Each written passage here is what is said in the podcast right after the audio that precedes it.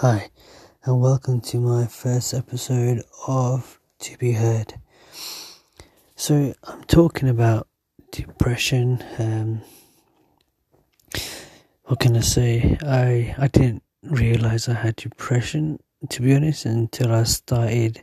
Well, other people started noticing my mood changes. You know, I used to just feel down. I just felt lost. I felt something wasn't feeling right you know, going to work, wasn't being happy, um, being at home friends, family, still wasn't happy. I would just do small talk. And that wasn't like me before. I used to talk a lot, used to be very bubbly and out there. And um, that's when it's sort of, don't get me wrong, at times I would be really loud and lively. But then all of a sudden my mood would change and I would just feel really sad and I wouldn't know why. Sad and even angry at times, just snap at the simple things that people would say to me. Then when you look back at it, you think, why? Why did I snap? You know, there's no reason for it.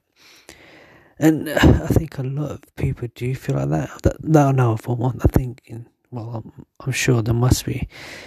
But I didn't, like I said, I didn't realize I was depressed for a while until people started, like I said, noticing the changes in me. And then I started noticing the changes in me, and I kept feeling more and more sad each day, and quite getting quieter and get, getting more angrier. I sort of just wanted to be left alone. I, I didn't want to talk to anyone, um, but at the same time, I needed to express my feelings, but I didn't know who to go to. I didn't want to go to the people that I was close to because I didn't want to upset them or frighten them or scare them or part of me also was a bit embarrassed and shy, I guess, because I didn't want to come, you know, admit my feelings, how I really felt. But to be honest, as time went on, you know, things started to get worse. I felt more and more sad. I felt like no one was there for me. I felt like I was in a black hole, just a black hole or a black box, just me by myself, felt really alone. And I just kept crying randomly for no reason. I don't even know why I was crying. Then I would just peak up, perk up, sorry, and feel good again. But then I would just drop sadness. Um, it's been a very hard ride. Even then, then I started drinking. I started I, drink anyway normally, but I started drinking more than usual to drown my feelings, how I really felt. So the more I drank, it felt like my sadness was disappearing, and the, I kicked to with happiness. I mean, get don't get me wrong, it's not the right way to do things. I know that now. I've sort of opened my eyes a bit more, but I just wasn't happy. I'm still not happy. Still not happy, and I, and it's hard. I think it's hard for people to understand what depression really is. And it has an effect on you mentally and it also drains you. You feel I feel tired all the time. I just don't want to do nothing. I just want to stay in bed. I don't want to wake up. I don't want to face the world.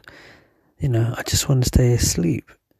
I don't I don't want to, you know, see what's out there. Just hoping if I stay asleep long enough, time will tick by.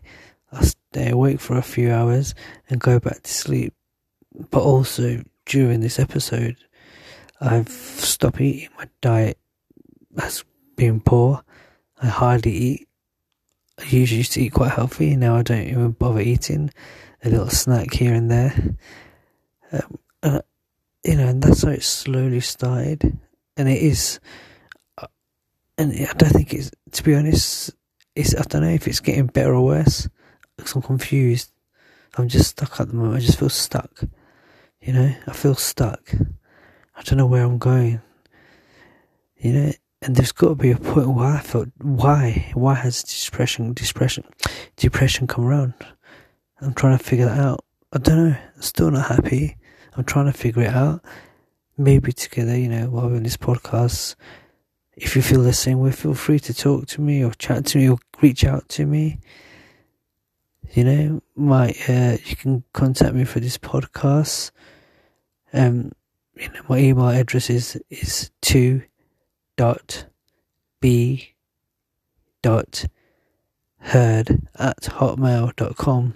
So it's 2to dot be dot heard at hotmail.com. Let me know what you think, guys. I mean, if there's anyone there listening who feels the same, you know, I'm happy to. Maybe we could help each other talk through it. You know, I mean, I did try counselling, uh, but the counsellors couldn't help me.